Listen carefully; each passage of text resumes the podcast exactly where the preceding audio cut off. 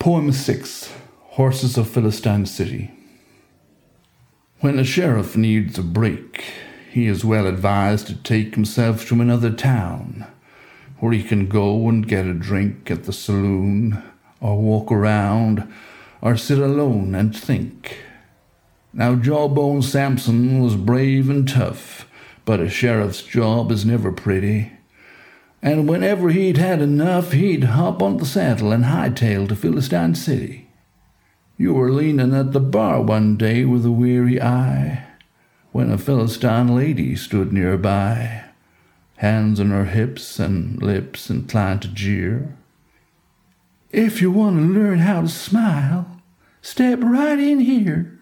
Your reply was guarded and discreet, but soon, like a prairie fire in the noonday heat, the word spread far and wide. The business lady has Jawbone Samson inside. Now the Jawbone Samson name brought memories of bitter shame and cruel and dark defeat to the high and mighty Philistines.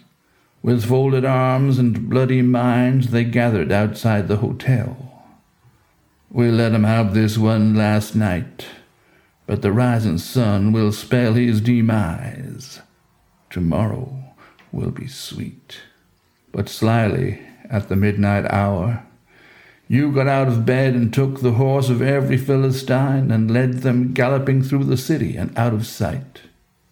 No one saw in the shadowy gloom the stony Philistine faces glower.